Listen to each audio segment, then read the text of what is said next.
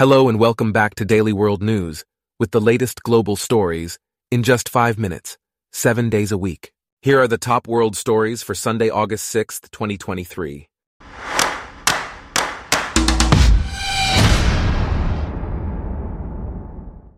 Today's episode is brought to you by Blogcast, your personalized audio feed, available on iPhone and Android.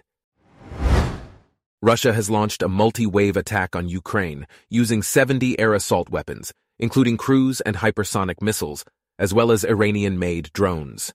Ukrainian President Volodymyr Zelensky has condemned the fatal strike as a war crime and reported casualties in the Kharkiv region of northeast Ukraine. Talks have begun in Saudi Arabia to find a peaceful resolution to Russia's war in Ukraine, but Russia is not participating. In other news, Niger's new military junta has requested assistance from the Russian Wagner mercenary group as the deadline approaches for the release of the country's ousted president.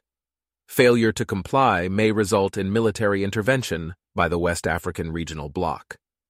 France's foreign affairs minister has warned the coup leaders to take the regional threat seriously, and France firmly supports the ECOWAS efforts to ensure their failure.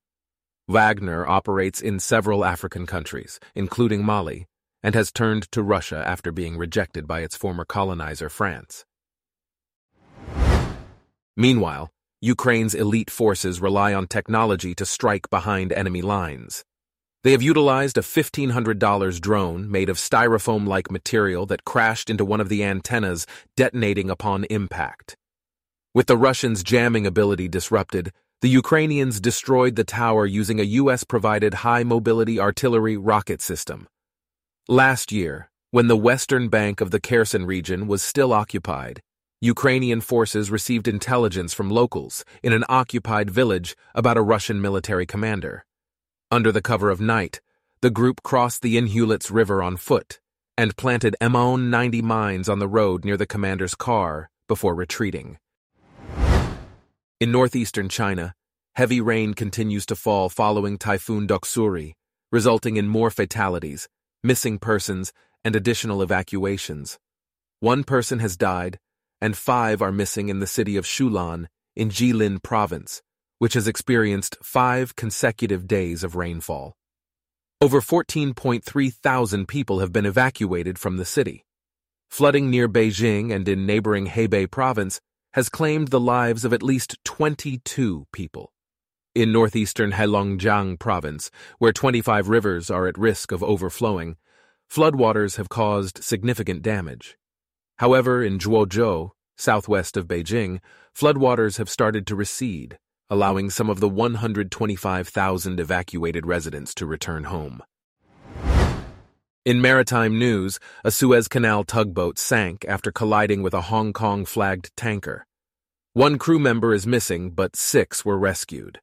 The collision has caused a significant disruption to shipping, with Egypt losing between $12 million and $15 million for each day of closure.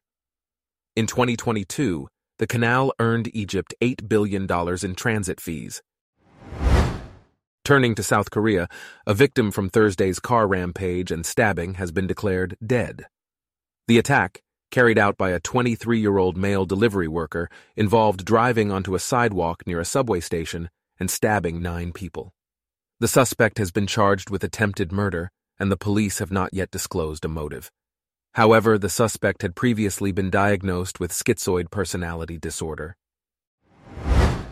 Lastly, tourists at a seaside hotel in Rhodes, Greece, are grappling with the effects of wildfires and heat waves that have plagued Mediterranean destinations during recent heat waves.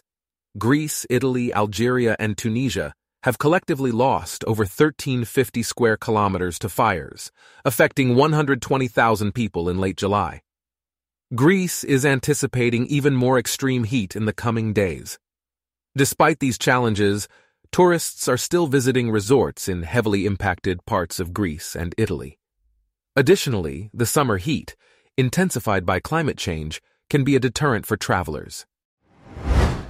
Our top world stories for today are brought to you by Blogcast, your personalized audio feed. Download the free Blogcast app on your iPhone or Android today. If you enjoyed this, please consider listening to our other podcasts daily business news, daily tech news, daily science news, and daily lifestyle news. Thanks for listening. Blogcast.